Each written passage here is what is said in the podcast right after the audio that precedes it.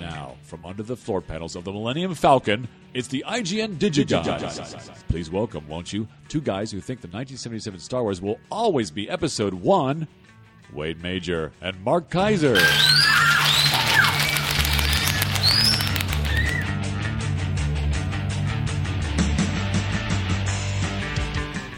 Oh, how timely that Star Wars reference, uh, Bob. Who uh, who's on board? Makoto Tukashima. Yeah, or MT. Yeah, MT. Yeah, Like- wait, it's funny you would uh, mention uh, Star, Star, Wars. Wars. It's timely, right? Nothing but Star Wars. Mm-hmm. Star Wars on Blu-ray. Which uh, we don't have because Lucasfilm is stingy, and we're still working on it. But um, th- we go through this every single time there is something from Lucasfilm, and uh, you know Lucasfilm only owns like five or six films. And uh, you know they're like all Star Wars films, and I think maybe a couple of other things. But every single time, man, it's like they they, they let three, four people uh, review their stuff. They're neurotic. They it's like, look, come on, it's a multi-billion-dollar franchise. You do you, are we really going to impact it? They're just so like like Cold War neurotic over there. Well, what I've heard, Yeah, what I've heard is that uh, the original trilogy looks great, and I've heard Episode Three looks fantastic. Yeah, that's great. I've heard Episode One does not look. Episode One, which was shot in 35, Yeah, uh, has been scrubbed of all of its filmic grain why? because probably because Lucas wants it all to look consistent. Whatever. I guess I don't know why. Whatever. That's what I heard. I heard uh, the uh, the original trilogy looks great. Episode three, uh, the one where Darth Vader now yells n- yells no, at the end, Yeah. That looks fantastic. Well, episode six, you mean? Episode s- which one is six now? Return of the Jedi. Return of the Jedi. Look, no, the the original trilogy looks about as good as it's ever going to look. Yes. Episode one, not good because it was shot in 35. Yeah. It's been scrubbed. It's been scrubbed with digital noise reduction Yeah. software. Boo. Uh, episode three. Episode three. Well, three is the one where he originally screams no, and then they changed episode six so that now he also goes no. which is Lucas saying, "I really screwed up, so let me make it into like this bookend. It bookends the life of Luke. When he was born, he yelled no, and then when he was I uh, Almost if I died, he I'm yelled going no. to I'm going to I'm going to quote Patton Oswalt.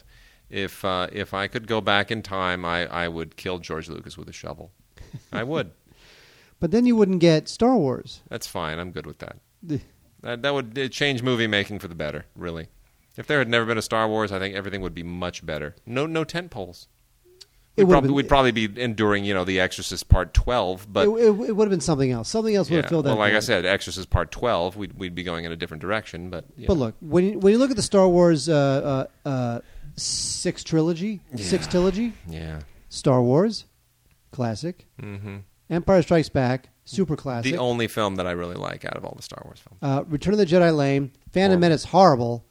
Uh, the the clone Clone Wars, is- whatever. is fine. And uh, the last one I liked. The It's all Sith- The It's okay. Sith I, I thought was good. It's okay. So what we're talking about is two classics. I'd say Two one. I'd say one classic, one okay film, and then a bunch of crap. Kinda. Yeah. Sorry, George. Uh, well, let's get on to uh, bigger and better things. We're still going to try and dig up those uh, those new Star Wars Blu-rays so that we can pass our judgment on them. So we can see an hour and a half of deleted footage. Where there's an hour and a half of deleted footage. I can only imagine what that deleted footage looks like, considering what wound up on the screen. Hayden Christensen's better performance. Boy, that guy, he's done Yee, nothing. No, He's God. done nothing. And Jake Lloyd, life nothing. Is, life is a house. Jake Lloyd. Jake Lloyd. Come on. It's like Cary Guffey in Close Encounters.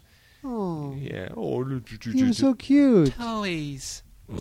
Okay. Um, uh, with that reference, let's let's. ju- Do we want to do some music or uh, knock out this handful of docs, this giant pile of television? I, what I want to talk Or about movies. first, what I want to well we should do new movies so that uh, we hook the we hook the li- I'd say viewer we Okay. hook the listener we hook the listener. By the way, speaking of listeners, um, are we doing it? Are we doing this this week? Uh, we actually we, we, the we- recordings. Yes, we are. We solicited You bet. audio recordings of of viewer of uh, uh, questions, and uh, you guys delivered. Awesome. Well, two What- people delivered, and we got a few little listener mail things that we'll read as well. But we'll uh, we'll jump into that later on. You know, uh, new movies got one right here for martial arts fans. You're gonna dig this. Uh, David Carradine looking way old in this movie. One of his last uh, performances. But uh, this is Yuen Woo Ping, the great Hong Kong director, uh, back in form with True Legend. Now, Yuen Woo Ping, of course, did the. Um, choreography and action directing in Crouching Tiger, Hidden Dragon, and numerous other films, The Matrix, and uh, He's really most famous for starting Jackie Chan's career as the director of the original Drunken Master back in the 1970s. Uh, it was 1978. So, uh, you know, what Yuen Woo Ping has been around a long time, and he's really a legend. He's done a, a number of classic films, even post Jackie Chan. Michelle Yeoh shows up in this thing, and he, of course, directed Michelle Yeoh in Wing Chun, which also had Donnie Yen in it. And so, uh, you know, this has got great credentials, and uh, it is called True Legend. It stars Vincent Zhao, Zhou Xun, Andy On, Guo Xiaodong, Jay Chou, and Michelle Yeoh. Michelle Yeoh, who is extraordinarily ageless. I don't know how she does it, but she does it somehow. Uh, anyway, you know this is uh, this is actually forget about the plot. It's just terrific action, uh, really well choreographed, really impressive stuff. Uh, Andy On, who I'm not that familiar with, is uh, is pretty spectacular, and it's uh, it's just classic old school Shaw Brothers kind of kung fu stuff. It really is. Uh, it's a blast, and it's got David Carradine. What can I say? Looks really good on Blu-ray. And there's this bonus music download that you get with the uh, with the Blu-ray and the DVD. I don't know what the point of that is, but uh, I'll tell you, the Blu-ray is fabulous. The movie is really a whole lot of fun, and uh, if you love this stuff, if you got a yen for Shaw Brothers, dig in. How, old is uh, Run Run now? 102? Is he? That's a good question. While you carry on with that next outstanding film, I'm going to look that up.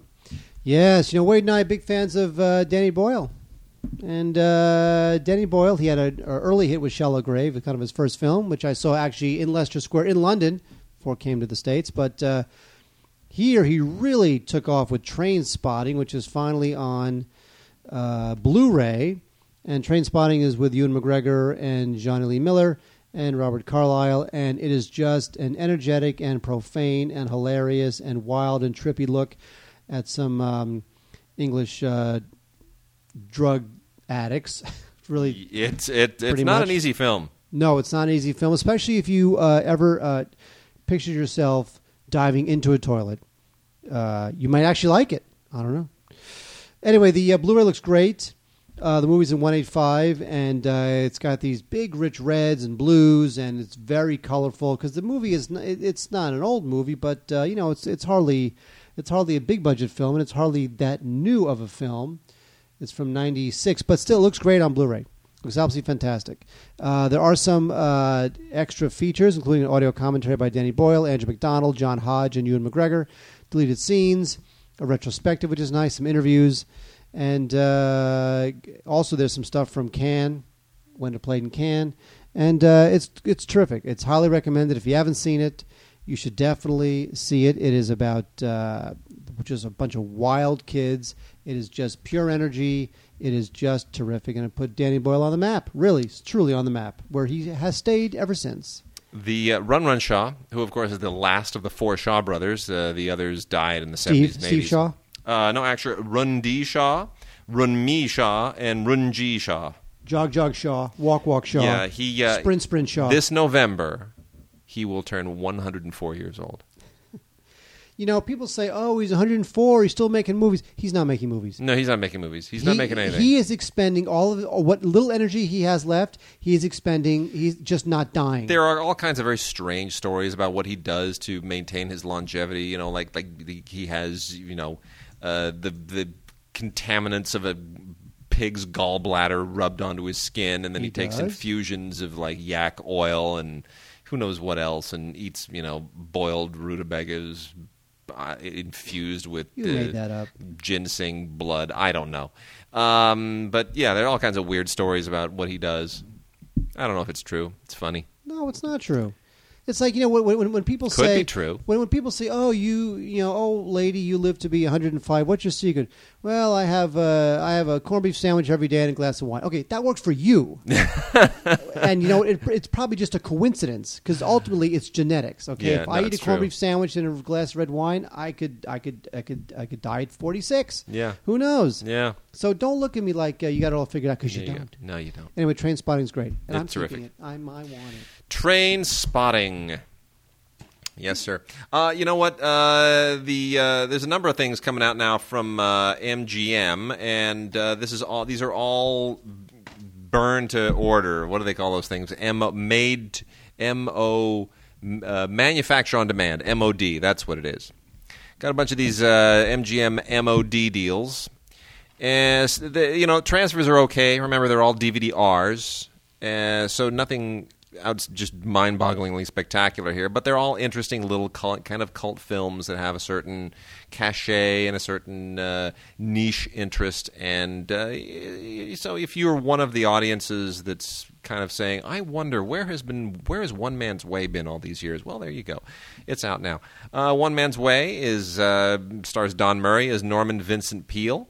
If you have no idea who Norman Vincent Peale is, this will mean nothing to you, and I don't have time to explain it. But uh, he was one of those uh, kind of 50s era, 40s, 50s era minister guys who inspired the nation in some strange way. Anyway, Don Murray, probably don't even know who Don Murray is, so why does it matter?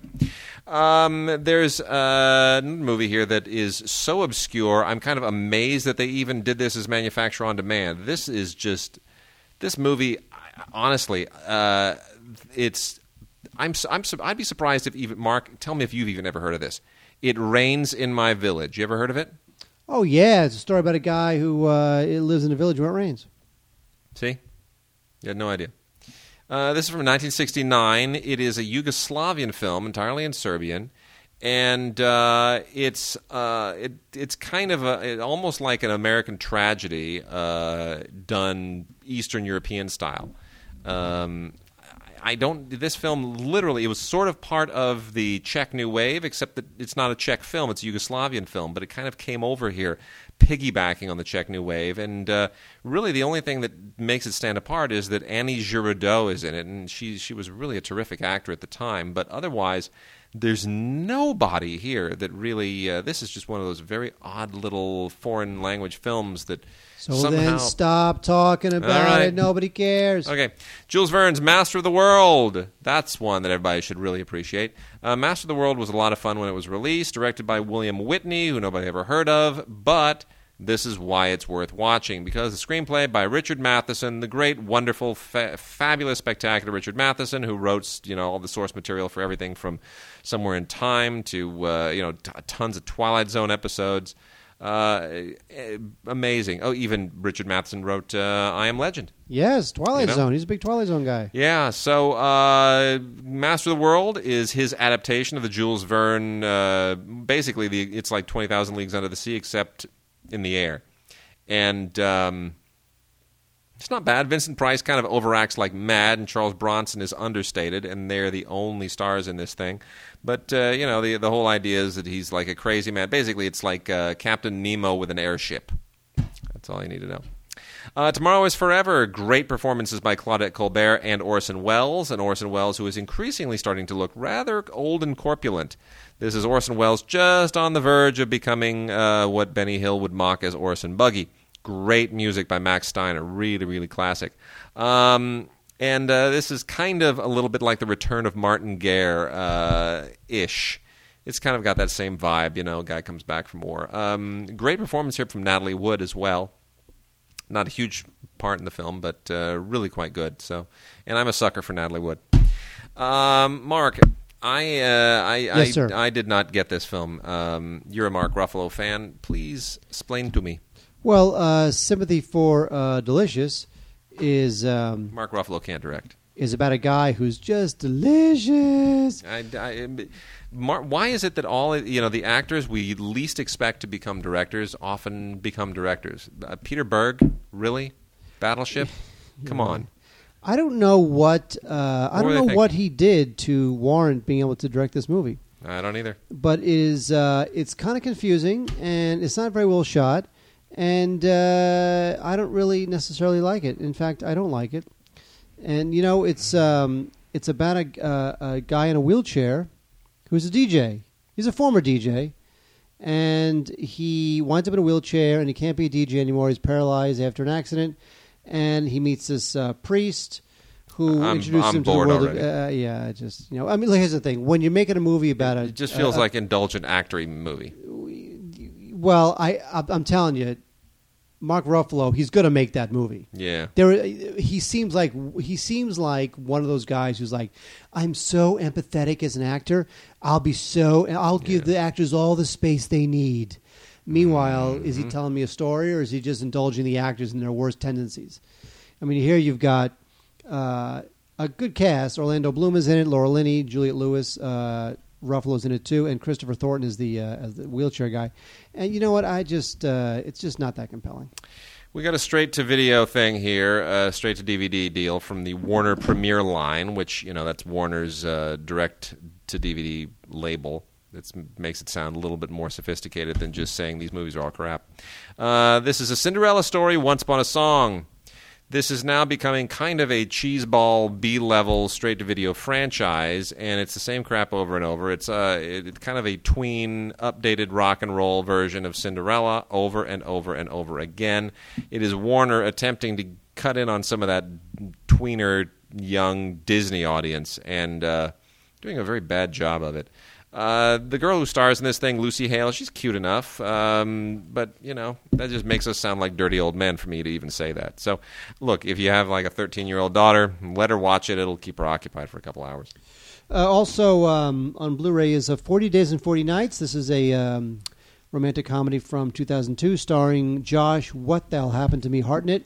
what happened to that guy? I have no It's idea. over. It really is. He was, you know, he was rumored for 18 seconds to be uh, the new Superman, and then Brandon Routh got the part, and then Josh Hart was done. It was done. It was like know. uh, Pearl Harbor, and then almost Superman, then it was over. I feel bad for Brandon Routh because he was good in that movie. He was good in Superman. Yeah. Really? Yeah. Oh, it's uh, anyway. Josh Hartnett uh, he undergoes a terrible breakup, and he winds up sleeping around, and then he decides to have no sex for forty days or forty nights. And you see, me not having sex for forty days and forty nights not a problem. No. Somehow, for Josh Hartnett, a big problem. Yeah. And uh, you know what? I'd pass on this. Special features include an audio commentary by the director Michael Lehmann, and uh, that's pretty much it. It's lame. Yeah, all right.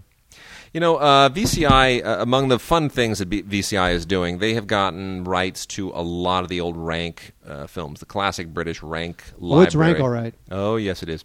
And uh, they're now releasing them as part of the Rank collection. And uh, some of the stuff is just junk. Rank did a lot of crap as well. But you know what? This brilliant, beautiful, wonderful, delightful comedy, uh, Genevieve. This one has been largely forgotten, and it's too bad. And to their credit, they're releasing it not just on DVD, but on Blu ray. Yay, Blu ray. Great extras on here, too. Uh, there's a thing called Profile of Genevieve, which is kind of a, uh, you know, just a, a general kind of recap, uh, reminiscence, look back at the thing. Got some great interviews on here. Really a lot of fun. Uh, and, and Genevieve almost feels like a Disney film in some ways. I mean, the color is very reminiscent of Disney films at the time, and the comedy is very kind of reminiscent. It's really a, just a wonderful, lively, spirited family comedy. And uh, I highly recommend it. This is from 1953. Looks almost like a film from the 60s, but really a lot of fun. And uh, good cast, too. You know, a lot of these people like Kay Kendall and Kenneth More, really good. And then also from the Rank Library, uh, real quickly, we've got The Black Tent. Uh, this was directed by Brian Desmond Hurst, and uh, this is, you know, sort of wartime dra- uh, desert melodrama is what it is. Uh, it's all it's all about a you know basically takes place in Libya, um, just on the uh, very beginning part of World War II, and you know Libya was like a big deal in World War II. You know with Tobruk, and there were a lot of battles that took place in Libya. People don't realize that today's Libya battles were going on in World War II as well. This is from 1956. Uh, it's all right. It's kind of you know a standard uh, melodramatic war era film. Uh, and then this is one of the bigger films that the Rank Corporation did back in the days. Uh, Fredric March in Christopher Columbus. Not bad, really. Actually, uh, all in some ways better than the other two crappy Columbus films that were made uh, not too many years ago when they did the 500th anniversary. You know, we had 1492, and then Columbus, uh, the the thing that the Salkinds produced. This one's actually quite nice. It's a nice little uh, period film from 1949, very stylishly made, very nicely shot, and Fredric March makes a very very good Columbus. So uh, not bad, not bad, not not great, but a nice little uh, nice little throwback and a nice little forgotten film that has been resurrected. I recommend it. Wade, do you recommend the uh, 1977 uh, not so classic The Hills Have Eyes? Not really, but I still think that Michael Berryman is one of the coolest, creepy guys ever. He was in Star Trek Five. I. I, think he was one of those guys in Star Trek Five, wasn't Mhm. he? Yeah. He's like bald and Yeah. he- he's like he's almost like like Marty Feldman's evil Yes. twin brother. Very much so. Uh, Wes Craven was trying to sort of uh, he was trying to sort of eclipse Tobe Hooper's um, Texas Chainsaw Massacre when he made The Hills Have Eyes. It's about a all American waspy family that winds up uh, stuck in the desert and they get attacked by these retarded cannibals. Retarded cannibals, Wade. That's great. I love it. and uh, it is absolutely crazy. And the family gets just like shot and disemboweled, and you know a lot of them just die horribly. And but that's Wes Craven, and of course we're talking 1977 here. Um, does this look good on Blu-ray? Of course not, because it was low budget in 1977, so it's not going to look great. But uh, you know, it inspired a sequel, which doesn't mean much, but there you go. And uh, it's not as good as Texas Chainsaw. I think that um, Cra- Craven was obviously trying to one up Tobe Hooper. Yep. But Texas Chainsaw is the classic. So You know- I'd, I'd pass on Hills Have Eyes unless you love, really love this sort of stuff. Uh, Michael Berryman just freaks me out, and for that, I, I would recommend it. You know, uh, Ingmar Bergman made a film called Face to Face with uh, two of his very favorite actors of all time, Liv Ullmann and Erland Josephson, who show up in almost all of his movies.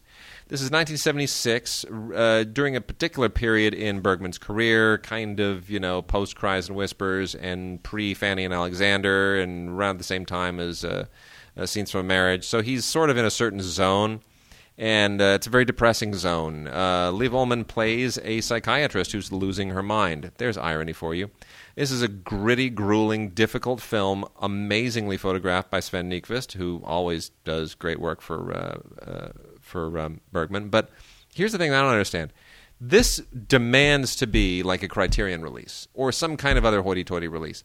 Instead, it's coming out from Olive Films as part of their sub-licensing deal with Paramount like Paramount said, yeah, that's that's crap. We don't really know what to do with that. It's some kind of foreign thing. It's like got a Swedishy language deal going. We're not going to really do anything with that because uh, Transformers is our bag these days. So here you go, uh, you go pick up a few pennies. I don't That's get it. it. It's an Ingmar Bergman film, man. Let Criterion run with this or something. I mean, all respect to Olive, they're they're it's fine, but you know there are no extras on here. It's not that great of a transfer. This thing is just screaming to be done right and on Blu-ray. I don't get it. Maybe Olive offered more money. I guarantee For you the they didn't. I guarantee you they did not. Not a chance. Yes, Wade. Uh, By the way, later on we have uh, audio Yes. listener questions. Yes, we audio do. listener mail, we sure do. which you can send us, by the way, gods at digigods.com. Audio listener mail. And uh, as long as we're on Swedish films, I'm going to segue to uh, a couple of criterions. One is My Life as a Dog, also by a Swedish director, Lasse Hallström, who has not directed a decent film since. He came to Hollywood after My Life as a Dog and made a lot of crap. But in 1985, he made his masterpiece with My Life as a Dog, which is now on a Criterion Blu ray. And it's gorgeous. What can I say? It's absolutely gorgeous. Uh, this is one of the, the most odd and inspiring and heartwarming coming of age family dramas you will ever see, and uh, it really is very. It's like this is when Lasse Hallström was a good filmmaker, firing on all cylinders. Uh, there's a great video interview with the uh, the has-been director himself. Uh, I'm kind of backhanded compliment there, aren't I? And then uh, a few other extras, trailer and the usual booklet, and uh, a little thing here called "Shall We Go to My or Your Place or Each Go Home Alone?" That's an odd, awkward, long title for a uh, uh, a very peculiar film. That's uh, a film that Hallström made in 1973, and um, I'm not quite sure what I think of it. But anyway, it's on there if you want. And then also out from Criterion, which uh, you gotta get, is Three Women, an absolutely terrific Robert Altman film from 1977 that is way, way, way forgotten and underrated. Uh, this actually has the previously recorded audio commentary from Altman, which who of course is deceased now, and uh, along with lots of amazing gallery of uh, production material and uh, trailers and television spots. It's really really awesome, and the film itself is terrific. You're going to see an unbelievably young Sissy Spacek in here, along with an unbelievably young and surprisingly attractive Shelley Duvall. Uh, you know, just three years before she got chased all over creation by Jack Nicholson. But uh, this is just really, really a, a fascinating look at uh, you know women and how they interact and uh, certain family relationships. I won't give anything away, but Three Women, one of the great Robert Altman films, largely forgotten, now on Criterion in a terrific Blu-ray. You got to see it. Yeah, Wade likes it. A lot Mi- of good stuff this week, man. Mikey, he likes it. Uh, Altman, Altman, baby. Yes. Wade. From Altman, we go to. Uh, we go to Thor, Oh well, that's a perfect transition. isn't it? Though. If Altman were still alive, he'd be doing a Thor film. Well, you know, Altman did do Popeye, Yes, he did. which, by the way, I love Popeye. I think Popeye's great. I mean, seriously, come on, that thing was so uh, it's so disrespected, so underappreciated. Ah. I mean, come on, the production design, the songs, Robin Williams was perfect. Come on, He really was. He was Shelley good. Duvall was born to play that role. True. Ugh, I don't get it. Yep. Anyway, Thor, I like Thor. Um, it they picked We the both right- like Thor. We were surprised how much we liked it. Yeah, you know what? It's it's sort of in that uh, it's not Superman or Dark Knight or Spider Man Two, but it's in that very respectable uh, list of B level comic heroes who wind up being. See, I loved. I loved the comic, and I love the fact. I, what I what I like about this is they hired the right director. Branagh really brought a. He understands that the the whole Norse mythology mystique to it really is an extra layer because it's Thor is not a superhero creation. Thor is an actual mythological figure who was adapted into the comic world in a very peculiar way. I mean, you don't find that a lot in most comics heroes are originated in their various comic books. Thor is not. So there's all this lore that goes with Thor that you sort of inherit when you turn him into a comic book hero. And so there's a bit of a legacy thing you have to honor. And I and I thought Branagh did a beautiful job of staying true not just to the comic book, but to this sense that we're going to, you know, we're really going to we're, we're going to treat this whole Asgard and Norse god thing with a certain degree of respect and, and acknowledgement. And it's it's beautifully put together. I mean, the production design in this film is fantastic. Yeah, you know it's well cast. Yeah. Anthony Hopkins is the father, and this Aussie guy uh, Odin. Odin, this Aussie guy. What's his name? Uh, he was very good. Uh, Chris Hemsworth, and it's Oh, got he's a great, great. supporting cast: Renee Russo, Kat Dennings, um, Colm Feore. Why are all the Studley dudes all Australian? Is that the only place we find real men anymore? You know, I'll tell you what happened to Sam Worthington. That guy just dropped off the earth. no, he, he, he, he he's did Avatar and he did uh, Terminator, and yeah, now he's, he's uh, in. gone. He, no, well, but he's in. He's in uh, the, the the debt Ex- exactly, with Helen Mirren. exactly. Yeah. Which actually did okay. He's doing all right. Um, video wise, this is good stuff. I mean, this is uh, it's very uh, it's very colorful and Does not uh, need to be seen in 3D. Yeah, here's the thing. This is a, uh 3D Blu-ray, a regular Blu-ray, a DVD, and a digital copy, Yeah. Huh? um, which I don't see the need for. Nope. No. You- Uh, did you, did we see Thor? Uh, did we see Thor in 3D? Yes, we did. Yes. Yes. And was that the one we were taking our? No, Captain America was the one we, we were taking Taking the glasses off, yeah, because it was the shutter thing. No, Thor was, you know, didn't need to be in 3D. No, you know, uh, Thor. It looks good. It sounds even better. Uh, it's got a great soundtrack. There's a bunch of uh, uh, special features, audio commentary, a fun audio commentary with Kenneth Branagh. Um, it's a great commentary. He really gets into the making of the film, what he was thinking about, what he was working towards. A bunch of featurettes, a couple deleted scenes. Actually, there's almost 25 minutes of deleted scenes. So, um, Thor definitely worth a rental. I would say worth a rental. Got four films here from the amazing film movement. We love film movement. I was just reading about some of their acquisitions, or one of their acquisitions actually, at the Toronto Film Festival. I think this is a very smart company. It's kind of the uh, movie of the month club uh, format that they go with, and then they release them to uh, the commercial market soon thereafter. So if you want early access to these cool films, little film festival in your own house, uh, you want to go to filmmovement.com. Terrific stuff. Great independent and foreign films that would otherwise slip through the cracks. Uh, the best of this lot is uh, Illegal, which was a big deal at the Cannes Film Festival in 2010. Uh, basically, the story of a Russian woman who is an illegal immigrant with her son in Belgium and uh, the ordeal that they go through as a result. Uh, it comes with a terrific short film uh, called Rita by Fabio Grassadonia and Antonio Piazza. That's my way of mutilating someone's Italian names. And then another very good film, If I Want to Whistle, I Whistle, by, by Florin Serban, a Romanian filmmaker who's a little more dynamic than a lot of other Romanian filmmakers these days. I find that Romanian filmmakers are uh, in- increasingly getting. There's a few good ones, you know, like uh, 432, but man, some of them are just painful. Uh, anyway, this is uh, this guy. He's juvenile delinquent and um, comes from a really messed up family. And uh, it, you know what? It's um, it's an interesting look at the wasted youth of uh, Eastern Europe in ways that I found both disturbing and compelling. Colors of the Mountain is a, a nice little film from Colombia, maybe a little bit too nice, but very well photographed. Comes with a terrific short film called The Swimmers from Cuba. Uh, and uh, you know it's uh, a little bit too quaint for me actually, but uh, another nice look at childhood in that kind of South American quaint way that they're increasingly doing to try and make people see them as a more humanistic place. And then uh, another very, very good film, uh, which our good friend Bob Koehler went completely bananas for, called it Pure Grade Art Cinema. Right there on the cover. There's Bob's quote Pure Grade Art Cinema. I don't know what that means. Bob, please. It means it, it is it is like pure cocaine. It's pure, Okay. uncut, undiluted well, what's by interesting. mainstream sensibilities way. I guess, whatever. What's interesting about this is that uh, the short film and the feature are both by the same filmmaker. I think that's pretty great. Uh, he's a uh, basic. The, the, you know, we're talking about French language films, French and Arabic, but the filmmaker himself, Mamat Saleh Haroun, is from Chad, and you know, I know a lot of people are thinking Chad. They have a film industry in Chad. Not really. There- There's French money that will follow a good filmmaker who may be from Chad.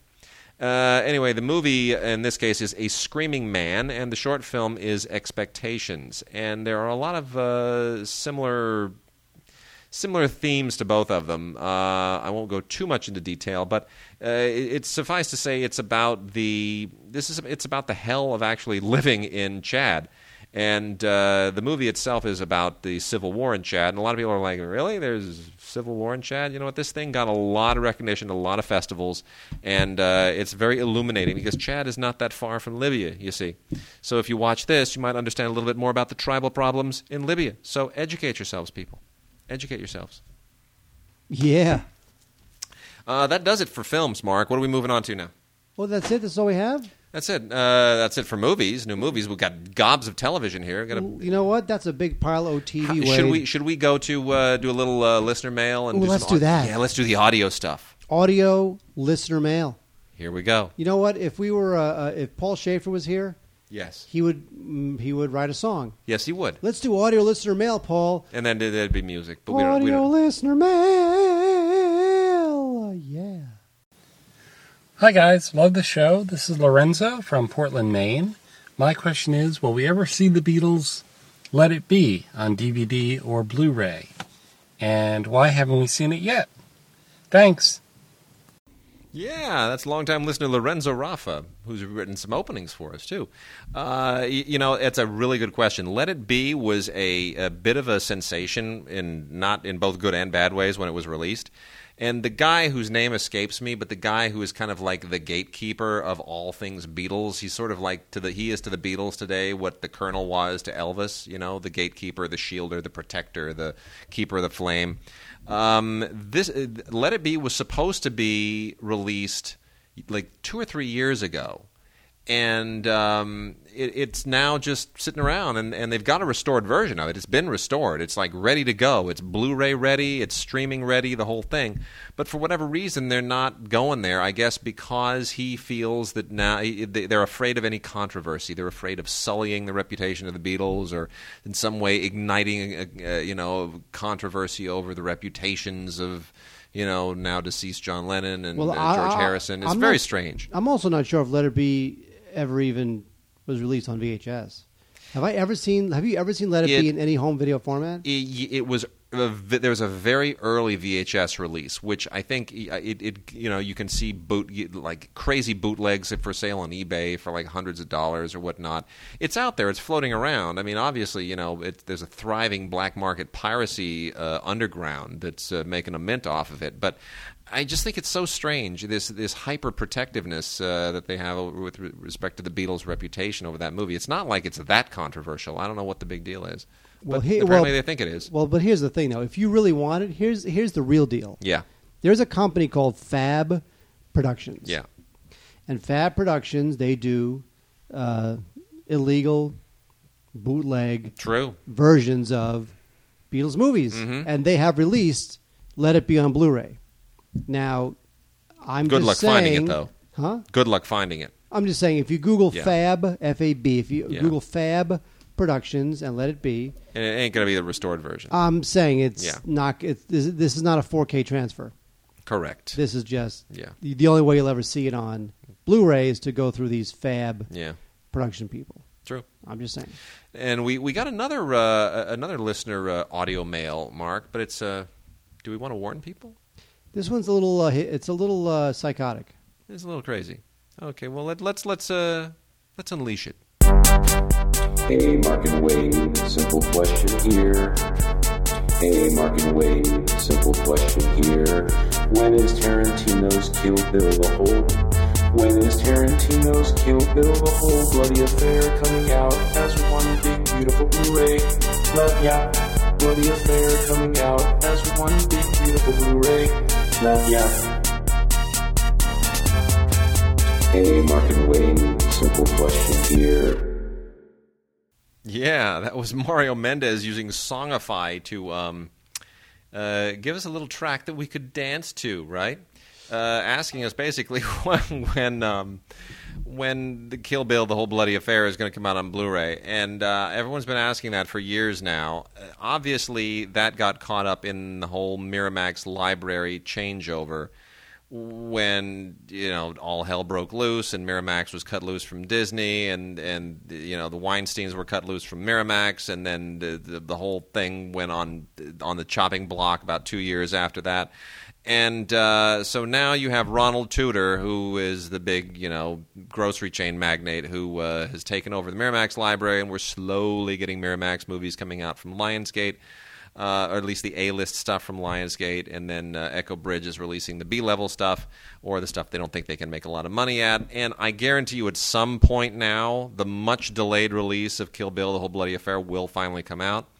Uh, but they've got to sort of get all their ducks in a row, and I just don't think that, that they're they're there yet. They want to make quick money right now to pay off the hundreds of millions of dollars that they spent on the library, and I'm not sure that that means they want to spend a lot of stuff on doing things new on like we're going to spend a million no. They want stuff that's already in the bank stuff that's already transferred already mastered for for high def and they want to just make a buck off of that and then we'll start doing new special editions in who knows two three years. So i got to be honest with you i don't i don't see the whole bloody affair coming out for at least another year. Well, that's a shame. i could be wrong well, but I, I don't see it. I think you might be right. I think that the company has other things to worry about than Yeah. Kill Bill. Although, Yeah. if they want to make themselves a pretty penny, they they could crap it out. The thing is that if they crap it out in order to make a quick buck, yep it's really going to piss people off. it will People have been waiting for this thing for so long I that know. now they have an obligation to do it right. They have an obligation to hit a home run with it. And if they're not prepared to hit a home run, then why even do it? I agree. Uh, well, real quickly, this is what uh, kind of spawned this. Uh, are suggesting that maybe people send in some uh, audio questions. We got an email from Walt Dietrich in uh, Las Vegas who said on a recent episode you talked about His Girl Friday, glossing over it in the assumption that everyone knows it's a fantastic romantic comedy and certainly one of the greats, and one that all others should be held up against. I believe this was in response to the stereotypical romantic comedy of today, starring Katherine Heigl. Uh, my question suggestion is to have both of you, uh, or to you both, is to have a segment of the show, if not every week, then every couple of weeks, where you name some of your favorites of a particular genre. Uh, and uh, he goes on to sort of suggest that maybe we'll have, you know, like action and horror, drama, animated, and that we actually uh, maybe make this a segment on a regular basis. I, I, I don't know that we can do this on a, on that regular of a basis, but it's an interesting idea, and certainly to take audio questions. That's what prompted us. We thought, well, that'd be interesting. Why, why don't people kind of throw audio questions at us, maybe suggestions or questions about movies. I don't know. We'll we'll kind of take your your inquiries and your comments at gods at digigods.com and see what direction this pushes us in. Yeah, if it wasn't for this email, we would not have, we would not be taking uh, Thanks, Walt. audio listener mail. Audio listener Thanks. mail. Yeah. It's got a song. Uh, one other, one other, one other listener mail I wanted to read real quickly. This is from Lauren Meehan. Says I've really been enjoying uh, recent great films such as Grindhouse, Hobo with a Shotgun, Machete, and Black Dynamite. Are there any other films that uh, you know like these that you know about or can recommend? And what genre would these kinds of films be under? Thank you. The genre would be exploitation films. There are a lot of subgenres of exploitation. Uh, you know, they sometimes call them B movies. Blaxploitation. Black exploitation, sexploitation, all of that. I would recommend that you go out and you rent a little old documentary called Schlock: The Secret History of American Movies, which I co-produced, which was written and directed by our very dear friend Ray Greene, former editor in chief of Box Office, and uh, also now a colleague of mine at KPCC. I don't know if you know that. Was Oh, that right? Yeah, no. Ray does. Uh, Ray does a lot of uh, audio documentaries for the Off Ramp series at uh, on NPR. Oh, that I know. I, I- Yeah. I thought you meant he's been joining you on film. No, Week. no, no. He's not joining Film Week. It's uh, Tim and I are on Film Week, but uh, Ray does those off ramp documentaries, which is his. That's where he really excels. And uh, anyway, Schlock is a great primer on that whole genre. As far as recommending, all those films that, that you mentioned uh, are they're sort of like homages and spoofs of the genre rather than the original films. Uh, man, you could get there are literally hundreds and hundreds of these movies. Oh, the, come the on, Cor- you the got, Corman uh, films. Yeah, uh, across 110th Street. Black Yeah. Belt Jones. Yeah, well, those those are the black exploitation things. You I could even love go to stuff like uh, you know, Blackenstein. a bucket of blood, and uh, a lot of the, the Doris Wishman stuff. I mean, on and on and on and on. It's just a gigantic world. But Schlock is a great documentary, and it's a great primer on that world, and kind of gives you a, a sense of where to start and where to go. Dolomite. All right, with that, Mark, shall we dive in? Dolomite. Dolomite, so totally Rudy Ray Moore. you know, they had a, uh, a, a Rudy Ray Moore uh, little mini festival as part of their Black Exploitation Festival at the Nuart some years ago, and Rudy Ray was there signing all of his uh, swag, and he did an unbelievable like 40 minute set of the bluest, rawest material you could possibly imagine. Right there at the Nuart before the movie, before the showing of Dolomite and the Human Tornado, which, by the way, is freaking hilarious. Ernie Hudson. Ernie Hudson, young and skinny. Which is your favorite Shaft? We have Shaft. Shaft. Shaft's big score. No. Shaft in Africa? No. Shaft in Africa. No. It's just Shaft, the original. Awesome.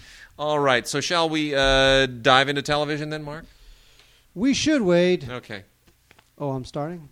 Yeah, go. You're fire. Go. Boom. You're fired. You're, no, just explode. Shoot fire out your butt. Do do whatever it is that you do. oh, we have season uh, three of Sons of Anarchy. Do you not like this show, Wade? You know what? I'll, I'll tell you. I, it's okay. I, I, it's an interesting idea, but here's what the problem I have with it is that I'm just sick of Ron Perlman. He was, look, dude. You got to admit He was in the- Drive. He's the only bad thing in Drive. You've got to admit he's not good in Drive. Well, but uh, well, He just why is isn't. he not good? He, He's he not- does the thing that he does. Uh, yeah. And is he not good, or did Refn uh, steer him in a direction just- that you did not personally No, approve of? I just, I just feel like he, I just, I think Refn got the best he could out of him, but I just think Perlman is, he's, he's kind of burned out. I, and I hate to say that because I loved him before Beauty and the Beast and Hellboy and not, but I don't know. He's just, he's now he's just like a, a stony faced, ugly old dude. but he's Hellboy. I guess. Anyway, um, Sons of Anarchy is a kind of a cult thing on uh, FX about a guy who's a new dad, but he's also in a biker biker band. He's also in a biker gang. We have uh, Katey Sagal, who, for my money, is not um, is not the woman on Sons of Anarchy. She's the voice of Leela on Futurama.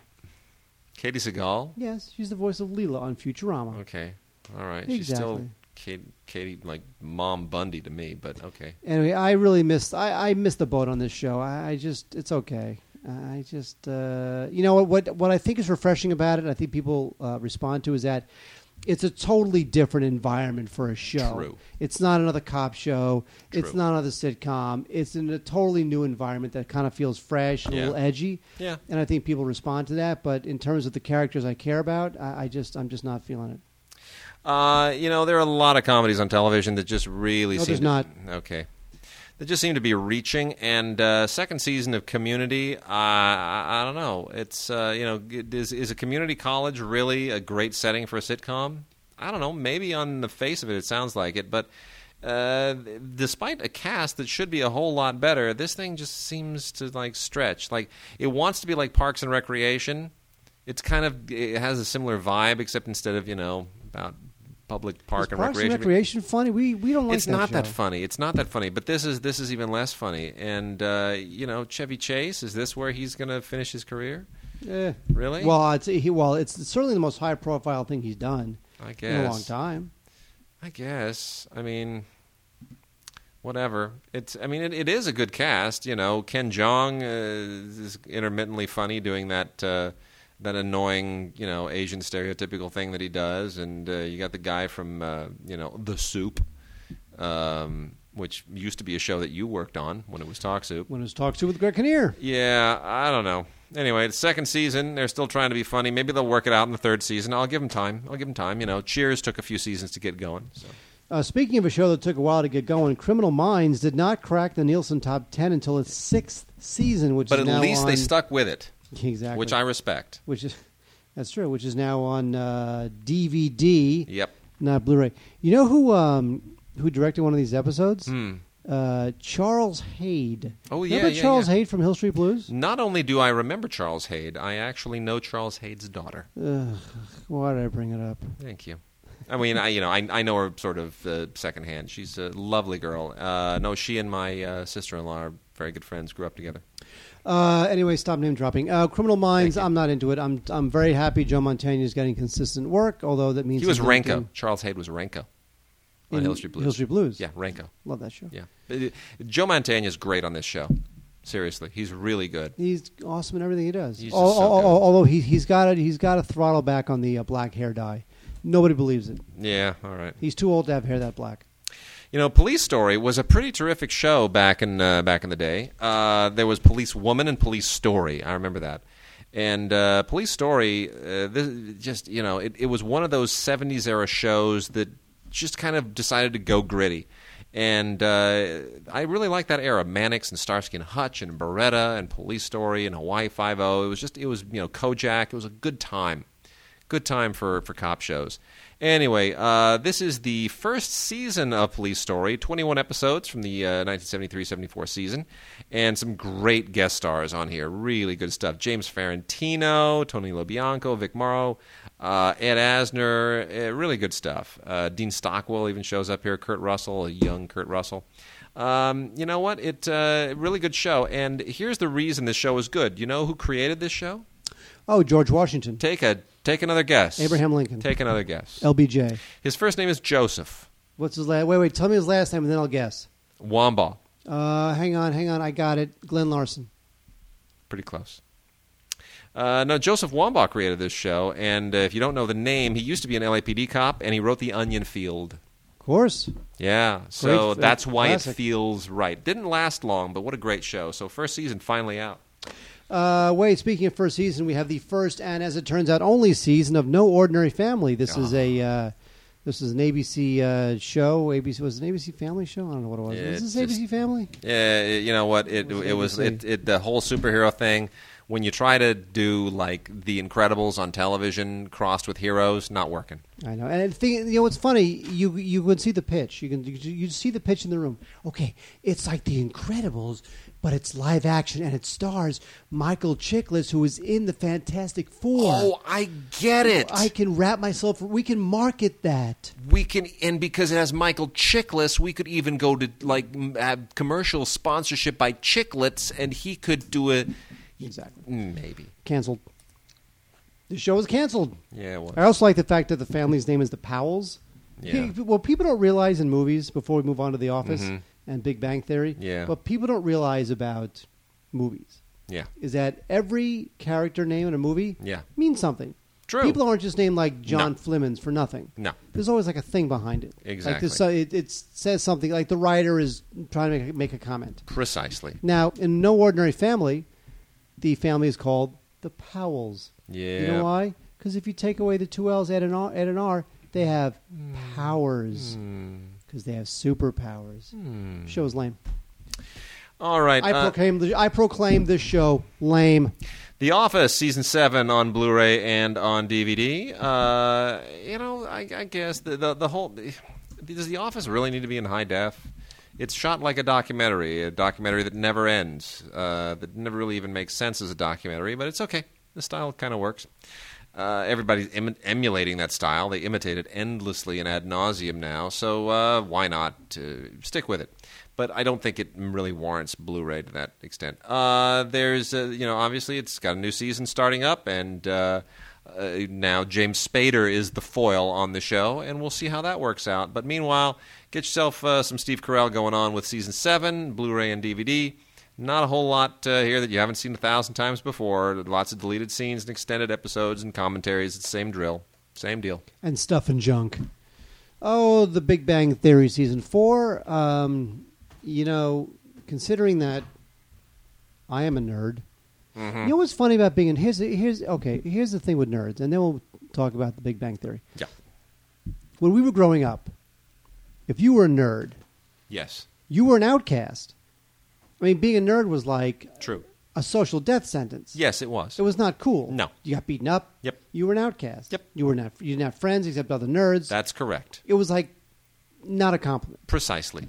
Now in 2011, now that the nerds have taken over the earth, Yeah. it's like it's like cool to be a nerd. I know. It's kind of weird, right? It is kind of weird. And Yeah, uh, the feels coolest wrong. nerds on uh, TV are definitely the uh, gentleman from Big Bang Theory. This this is like an Emmy-winning show, which just confuses the heck out of me. Although this is also the season where. Um, What's her name? Uh, K- uh, Kaley Cuoco or something. She missed a couple episodes because she uh, broke her leg in a horse riding accident.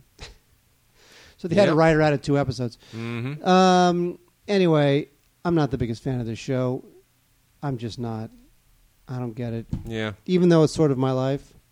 But special features include uh, Barenaked Ladies uh, singing the theme song on, in a music video. That's whatever, gag reel, whatever. I just don't find.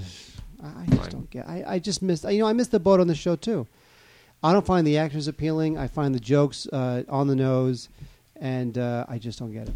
Well, you know what's actually quite good, and what uh, seems to be hanging around and taking off is Blue Bloods. We got the first season here. That Tom Selleck man, he's uh, he's got another hit show on his hands. Here he plays a New York City Police Commissioner Frank Reagan. I think there's a little political wink and a nod uh, and a nod there. Uh, and uh, this is all about a a family of cops and uh, you know, or a family that is at least integrated into the justice system. The daughter is, you know, an assistant DA, and uh, anyway, it's. Uh, I, I like the fact that they sort of transfer this whole thing to a family dynamic. Uh, that makes it interesting, and it's a good cast. It's really well done. Great featurettes here that don't feel like they were pulled from a, a, an EPK. And Tom Selleck is a heavyweight uh, guy to hold this down. Man, the guy still got it. So I really dig it. Happy this show is still on the air. Blue Bloods. Wade, Oh yes, I know. It's painful, isn't it? The memories. So many memories. Uh, Roseanne, the sitcom, is available uh, once again. You know, Anchor Bay. Do you released- still have that Kabbalah book that she gave you? Oh, probably not. Okay, I she shouldn't gave me a laugh. Kabbalah book, didn't she? Yes, she did. Oh my god! Did she I s- remember that. I remember when you got it. What did I say? You, you said, "Why did you give me this?" I remember that she did give me a Kabbalah book. Oh my god! You- Yeah. You, know what I hate? I hate that I remember so little of my life Yeah. that when you say, "Remember when Roseanne gave you a Kabbalah book?" It's Yeah. like, "Wow, I lived that." Yeah. I have no memory of anything. I know. I don't even know what I had for breakfast this I morning. know. Cereal, by the way. Right. Anyway, Rose, uh, here's the thing: Anchor Bay Entertainment had released um, uh, all nine seasons on DVD. Yeah. Now, for some reason, Mill Creek is re-releasing them. The big deal uh, with the Mill Creek over the Anchor Bay is that the Mill Creek versions are the uncut original broadcast versions of seasons one and two. Uh, the Anchor Bay ones were not. In fact, it's funny because when you look at the uh, packaging for the Mill Creek versions, there is, and not a sticker, it's actually pr- printed on the cover as part of the cover art. Yeah. The complete uncut original broadcast edits of all 24 season uh, two episodes and 23 Mm-hmm. season one episodes. Uh, so I guess if you're a big Roseanne fan, you may want to maybe sell these back to your local record store or, or get a couple bucks for it and use that to uh, get these on Mill Creek. They, I mean, they look fine, I guess. Whatever, no, nothing special. Um, there is some bonus material here, but uh, for history, this is definitely the Mill Creek version. For history, is the better release Yes, it is. of seasons one and two of Roseanne. Uh, this week, of course, as we all know, was the 10th anniversary of 9 11, and it uh, still blows my mind that it came around so quickly. 10 years just blew by. And. Uh, you know, one of the one of the shows that, well, perhaps the only show that uh, sort of was spawned by the aftermath of 9/11 was Rescue Me. Uh, Denis Leary and um, his partner Peter Tolan created Rescue Me uh, as kind of a, an attempt to reconcile themselves with the events of 9/11 and to foster some healing and promote dialogue. And uh, you know, it all centers around a New York uh, firefighter who, uh, you know, is is trying to s- just survive the aftermath of what that did to the firefighting community, and uh, especially to in his own life. It is uh, it's it's been an interesting show. It's a show that's taken some peculiar turns along the way, but which was always original, always different. And uh, now the final 19 episodes from the uh, last two years are in one set: the uh, Rescue Me sixth season and the final season. And uh, this comes just shortly after the show actually went right off the air. So they timed this all perfectly right around the uh, the 10th anniversary of 9/11. A very dignified way to go out, and I uh, I uh, salute them for it. This includes a gag reel and uh, a bunch of other stuff that's all very smartly put together, and um, really a, a great way to go out. I wish every show was. Um, was that dignified with their exits? I really do. Uh, Wade, uh, third season of Sanctuary. Uh, Sanctuary is not a good show, but it has an interesting history. It's a Canadian show Mm-hmm. that was uh, originally um, a web series, Yeah. and Sci-Fi decided that they liked this web series and that they were going to uh, pick it up and make a make a TV show out of it. And gosh darn it, they did. And this is the third season. Um, in the fall, Sanctuary returns for a fourth season. This is one of those shows that just sort of keeps going, and I don't know anybody who talks about it, or thinks about it, or writes about it, or watches it. It is bizarre. It's sort of like that show. Um, it's always sunny in Philadelphia. Yeah. That thing's in like season eight I or know. something. It- do you know anybody who watches that show? There's another season that literally just arrived yesterday. We're going to have to talk about that. do you know anybody who watches that show? No. Do you know anybody who watches Sanctuary? No. Uh, how do these shows stay on the air? I have no idea. Now, of course, if you're on Sci-Fi, what do you really have to get on, on Sci-Fi to? Uh, you have to get what a two, Yeah, three, something like that. two, three, nothing to want to be a hit on Sci-Fi. Same thing with Ghost Hunters, season six, part one. See, I squeezed another one in there. That's another sci-fi show, hit series from Sci-Fi, Ghost Hunters. Uh, I'm not quite sure why. The, anyway, this you know, gads, this is like uh, CSI for nerds or something. Anyway, that's out there too. Lots of extras on that one. Uh, what else we got there, Mark? Uh, well, you? we got uh, that '70s show, also from the good folks at Mill Creek.